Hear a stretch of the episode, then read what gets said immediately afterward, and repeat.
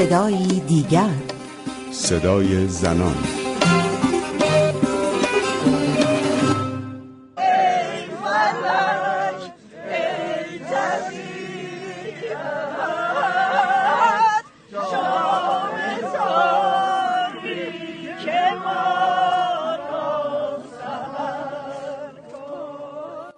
صدای مجگان شجریان بود که در سوگ پدرش استاد آواز ایران محمد رضا شجریان چنین با سوز می‌خواند. اما این تنها باری نبود که مژگان شجریان نوای مرغ سحر سر می‌داد.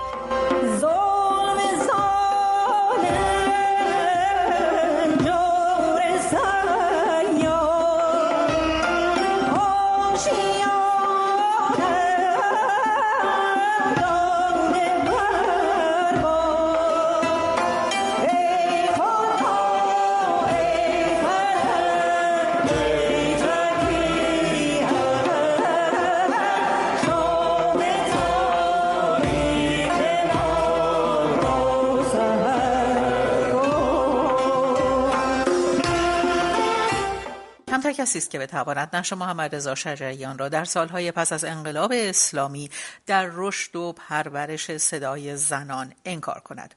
او از همان سالهای ابتدای پس از انقلاب صدای خود را به اعتراض برای حذف زنان بلند کرد و از نیمه دهه هفتاد بود که آموزش آواز خانی به زنان را آغاز کرد. از مژگان شجریان گرفته تا فریبا داوودی معصومه مهرعلی افسانه رسایی اعظم غلامی و ملیحه مرادی از جمله شاگردان مطرح استاد آواز ایران محمد رضا شجریان بودند.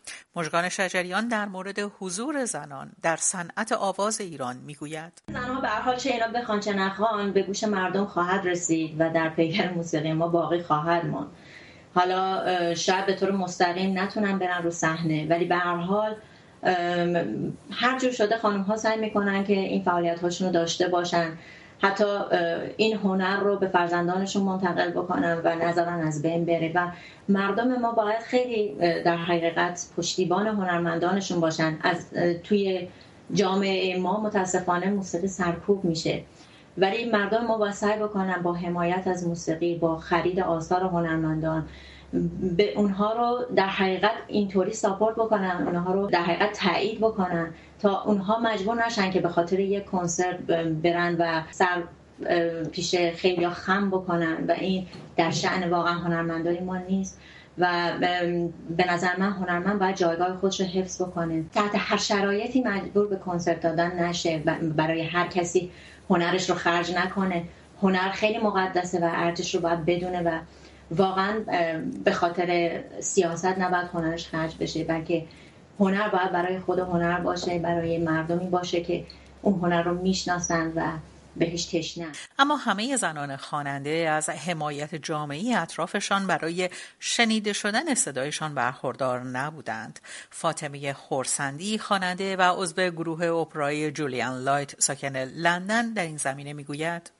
با توجه به سن سالم اون زمانی که واقعا عاشقانه عاشق آواز خوندن بودم و استعداد زیاد اصلا جرأت اینکه به این فکر کنم که یه کار ای رو ادامه بدم نداشتم. یعنی اصلا توی خانواده خودم یک بی آبروی محسوب می‌شد برای خانواده. ولی هیچ وقت از خوندن باز دادم یعنی همیشه جا که بودم تو مدرسه یا هر چیزی یا توی آشپزخونه همه می‌دونستن که من دارم می‌خونم. و از هیچ کسم ترس و واهمه نداشتم. اما اینکه فکر کنم اونو به عنوان حرفه دنبال کنم نه. وضع جامعه ما اینطور بود که نمی‌شد. یعنی من در شرایطی نبودم که حتی فکرشو بکنم که برم دنبال این کار. از مریم قفاری دانش آموخته هنر و روزنامه‌نگار ساکن فنلاند می‌پرسم چه عواملی سبب شده که زنان اینگونه از آواز خواندن محروم بمانند؟ خب بخشی از این مسئله به مسئله مذهب و شرع برمیگرده.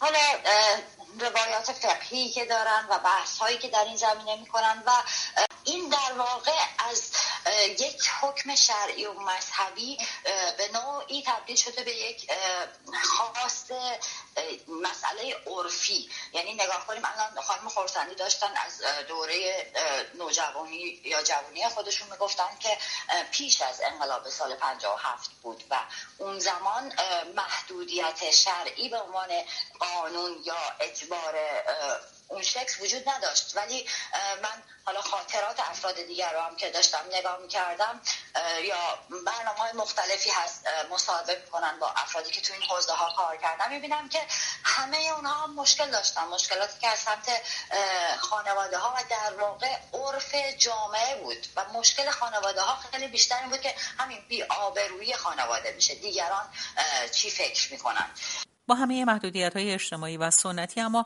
کم نبودند زنانی که توانستند از این صد بگذرند و آواز خود را سر دهند. مهدیه محمدخانی از جمله شاگردان استاد محمد رضا شجریان است که توانسته به رویاهایش جامعه عمل بپوشاند. خوانندگی اولین آرزوی کودکی من بوده و وقتی که تصمیم گرفتم توی این مسیر حرکت بکنم و خیلی جدیتر قدم بردارم واقعا برام خیلی جذاب بود که من اولین رویا و آرزوم رو دارم دنبال می‌کنم و خب خیلی ارزشمنده. و خب من انقدر علاقه داشتم به خوانندگی و انقدر این کار برای من جذابیت داره که تصمیم گرفتم بیشتر انرژیم رو در این بخش بذارم.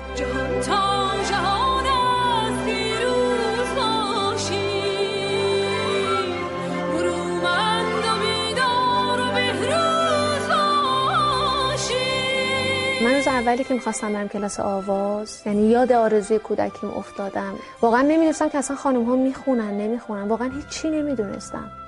و بر اساس تجربه در گذر این سالها هی مواجه شدم با محدودیت های بیشتر بیشتر و بیشتر و دیدم خب اون چه که من دلم می‌خواسته و اون آزادی که بخوام بخونم و فعالیت بکنم در کشورم مهیا نیست. ولی این باعث نشد واقعا که فعالیت نکنم و دلیلش هم این هست که آواز خوندن در وجود من جاریه. با همه حمایت های اجتماعی که سبب شده تعدادی از زنان خواننده ایرانی بتوانند به آرزوی خود برسند و صدای آواز خود را بلند کنند اما کم نیستند زنانی که همچنان بدون هیچ حمایتی در آرزوی شنیدن صدای آواز خود ماندند فاطمه خورسندی در این زمینه می‌گوید.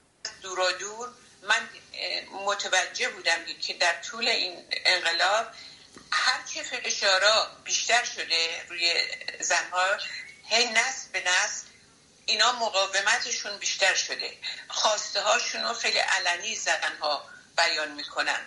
چیزی که هیچ وقت در زمان ما همچین شهامت های خیلی کم بود. واقعیت اینه که مردا مخالف یعنی ته شاید مخالف این بودن که زناشون خواننده بشن یا خواهراشون خواننده بشن یا دختراشون خواننده بشن. یه چیز تقیدلشون اون بوده. برای همین من به اون معنی حمایت ندیدم ولی حتما توی آدمای در گروه های فرهیخته تر روشن فکرتر حتما این بوده. ولی اونا به خاطر منافع و حفظ آبروی خودشون به نظر من اونا زیاد سعی نکردن. از مژگان غفاری در مورد حمایت مردان فعال در عرصه موسیقی از زنان خواننده پرسیدم.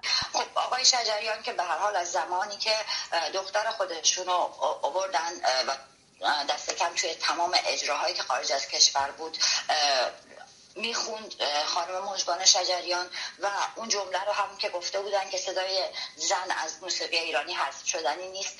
از اون طرف آقای علیزاده رو داره حسین علیزاده که به عنوان باز یک شخصیت شناخته شده تو موسیقی ایرانی خودش یک صحبتی کرده از اینکه حالا محدودیت ها وجود داشته و این باعث شده که با قاطعیت به این سمت بره که به سمت در مورد همنوایی کار کنه. خب اگر آلبوم های آقای علیزاده رو نگاه کنیم از یک زمانی اون آلبوم راز نو به بعد اغلب هم نوایی داره.